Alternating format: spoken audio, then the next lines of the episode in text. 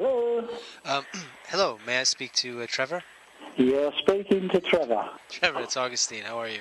I'm fine, thanks, Augustine. How are you? I'm okay. Is this a good time to call? Yeah, no, I'm sitting in a quiet room at my daughter's, so the kids are in bed. Oh, that's always good. That is always good. Well, listen, thank you for spending a few minutes here, because it seems like it's been very good news the last three matches. Yes. What's that? 7 points out of 10, out of 9. Yes, yes. That's not bad. We've got an uphill struggle coming up, but that was good. Yeah, yeah. And now you were at all three matches. I actually happened to listen to the very first one, and I forget which one that was against. So we got the Gateshead one. Yeah. Yes, that's right. And so it seemed to me in that match, there was still some poor defense, but we won that 3-1 thanks to Joshua Scott. Yeah. Joshua Scott. Yes. Yeah, Gateshead weren't that good a side on the day. You have to be positive about it. Okay, we played well, but they weren't one of the better sides. And up until now, we tend to either get beaten or draw with that type of side. So seeing that we had so many new players in the previous week, when I did speak to you, we'd been beaten 4-0. Fielding 5, 6 lone players throughout the 90 minutes. Yes. Going to the Gateshead game, you wondered really how we were going to perform, and they actually did perform well on that day. They beat a side which was pretty average, and I think the bigger test was when we played Stockport the following week, which was last Saturday, because they were a better side. Yes, and on that match, I think they were in 10 men. Yes, within a few minutes, I suppose, what was it, 14 minutes? I can't remember now, but they had a player send-off. It was a very clean game, but this one incident, it left a bad taste because one of the Stockport players jumped up with his elbows and elbowed Neil in the face, Neil Barrett. Neil went down, everybody screaming, and the ref sent him straight off, straight red card.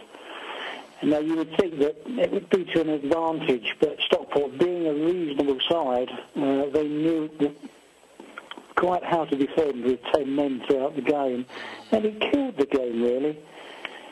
It would have been a far better contest had we played 11 men for a test, but...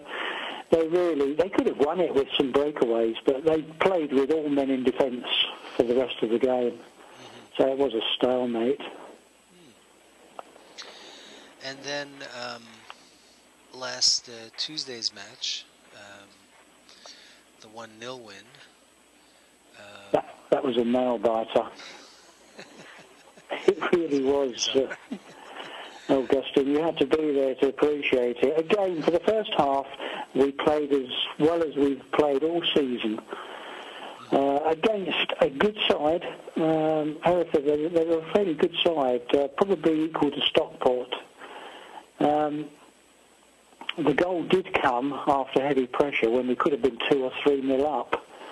But then what happens in the second half, we got deeper and deeper.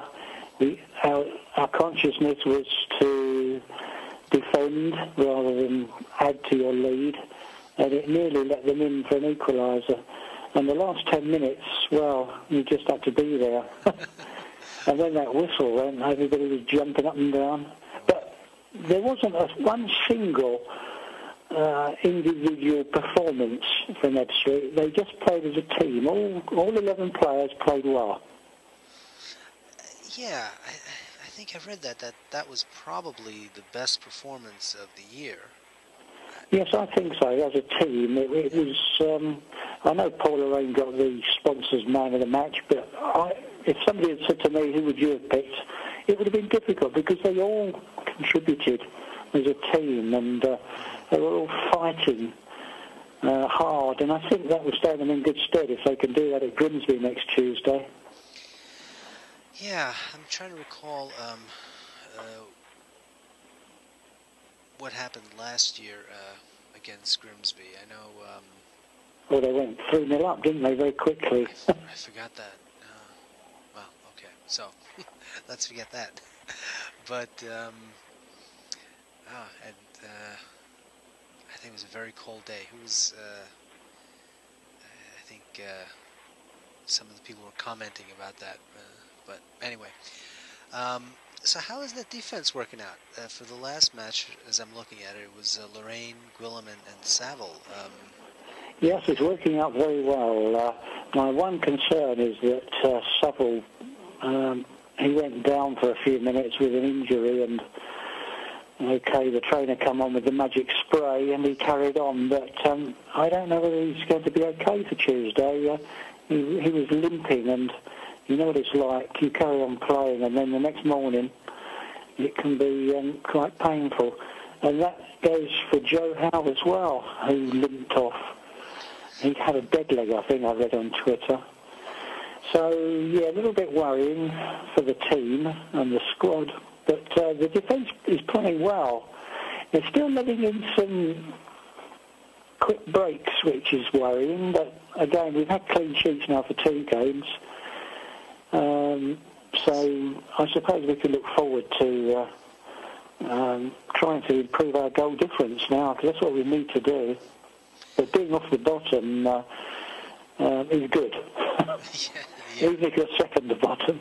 Oh, and I was looking at the table, and so it's 5 teams at the bottom with 3-point difference, and on the top it's actually very similar with 5 teams with 2-point difference. Yeah, it is very close this year, isn't it? Yeah. Again, there's no real bad team and there's no real good team in that division that I can recall. Probably Macclesfield were the best team we've played, but of course they're not up in that playoff yet. Hereford had high hopes of being there. I read on Twitter that they're losing £30,000 a week, Hereford. Wow. And that's big time. They get some parachute money when they come down from the Football League, as they did from last season. But that only goes so far, and they're obviously paying high wages to full-time professionals, and that's not sustainable for next year. Yeah. I mean, I'm sure it's all over these teams. You know, someone just has to dig, even on the websites. You know. Yes. So that's right. It's not anything different, I think. When we're just talking about Ebbsfleet, it's easy to be, you know, so myopic and focused on us, but it's all over. Yeah. I would bet it's all over. One thing I need to find out is whether Josh Scott is going to be with us for the rest of the season. I know a few of the loanees that we took on are. Jack Savills with us for the rest of the season. Mm-hmm. But we do need Josh Scott. He's very similar to Nathan Alder, with one exception, he's faster. Wow. And that's an asset. I think that's why he's being put in front of Nathan. Nathan's good with his head, and he's strong in challenging for the ball, but Josh Scott's just got something extra. He's got both of those assets, but being able to run fast means he can get to the ball quicker. Mm-hmm. And that's why he's got, what now, 3 goals in as many games? Yeah, you can't include the first game against Macclesfield because, well, they just didn't gel together as a team at all. But now they all seem happy. They talk to each other. They pass the ball. And, well, see the difference a week makes. Yes. What else can I tell you about Tuesday? Poor crowd, but that was a Tuesday evening, a cold night. A night which you might not be aware of, but it's Champions League week. We have European Football Championship football. Mm-hmm. And some of our teams were playing... and that keeps a few people away. Had that game not been postponed on the Saturday, the Hereford game, I'm sure we would have got over 1,000. Wow. Yeah, yeah, you're probably right about that. Well, let's look ahead at the next. We could probably talk about the next three matches. Yeah. You know, so we've got Grimsby on Saturday, and then no, it's Grimsby on Tuesday. Oh, Tuesday, that was changed. Yeah. Oh. No game on Saturday, so it gives them a rest. Huh, okay. Now, Grimsby are playing on Saturday in the second round semi-final against Darford. Mm. They won 3-0 in the first round, Grimsby, on Saturday, just past. And the second leg is this Saturday. Now, I'm just assuming that Grimsby are going to be celebrating Saturday night, that they're going to Wembley. And hopefully, I hope I'm right here, hopefully they're going to be a little bit complacent and a little bit self-protective with injury, that when they play Ebbsfleet on Tuesday, they're going to be underperforming. Yeah, well, that's hopeful, and, you know, let's hope that, you know, our lads, when they go up there, that, you know, they won't be tired out.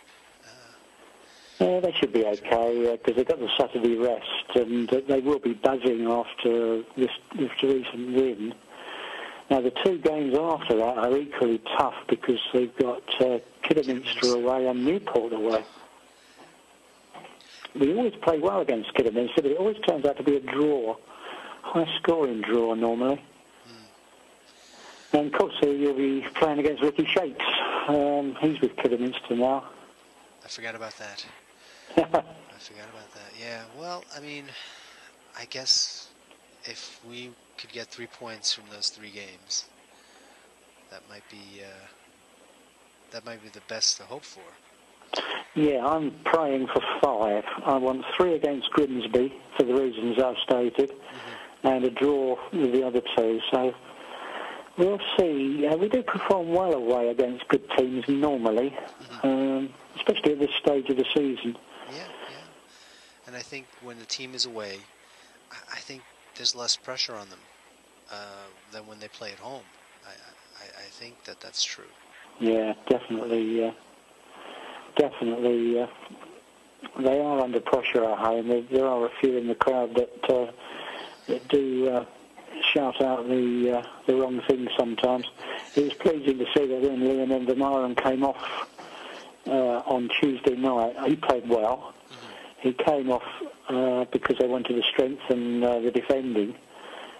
People clapped him off and they were shouting, "Well done, Liam!" And you could see the beam on his face. Mm-hmm. It makes so much of a difference as a player when you're given that sort of reception. Yeah, yeah, it's a funny thing because, you know, it's with all sports, but when a player's doing bad, I think the last thing you want to do is boo them, but the natural inclination is to boo them, you know, but that's what they need to support the most. It's an instinct, isn't it, especially if it's passion as well. What was surprising, just to have that last word, was that there were quite a few Hereford supporters Tuesday night. I would say there was probably at least 50, between 50 and 100, which means there were only 500 Ebbsfleet supporters. Yeah. Is it a long trip from Hereford to Ebbsfleet? I don't think so. It is. Yeah, I'd say you probably... Obviously, they came down on the coach, but mm-hmm. a good 5-hour trip. Oh, what am I thinking? Okay. I mean, we haven't got a big country like America, but it's almost in Wales in the west. Oh, I don't know what I was thinking. I was getting it confused. Yeah, quite a trip. If you recall, when we played Hereford, our coach broke down on the motorway. Yes, I remember. And then a few weeks later, we got a fine by the FA for being late, so with no compassion at all. No, no no mitigating circumstances. No, they were dangerous sweep because if you remember, they knocked us out of the FA Trophy on our own ground 1-0. I remember that. Yes, we just reversed the score this time. Well, all right. Well, Trevor, thank you again, and you know, it's good to be winning. That's right. Yeah. And if we can talk next week, bring up to that. I won't be going to the Grimsby game, but we'll see how it goes. Keep our fingers crossed for that. All right. All right. Well, enjoy your stay, and I will talk to you. Well, maybe we can talk about the Grimsby match if yeah, you decide no problem. We'll listen to it. All right. Okay, Augustine. You keep well. You too. Thank you. Thanks, Shane. Bye. Bye.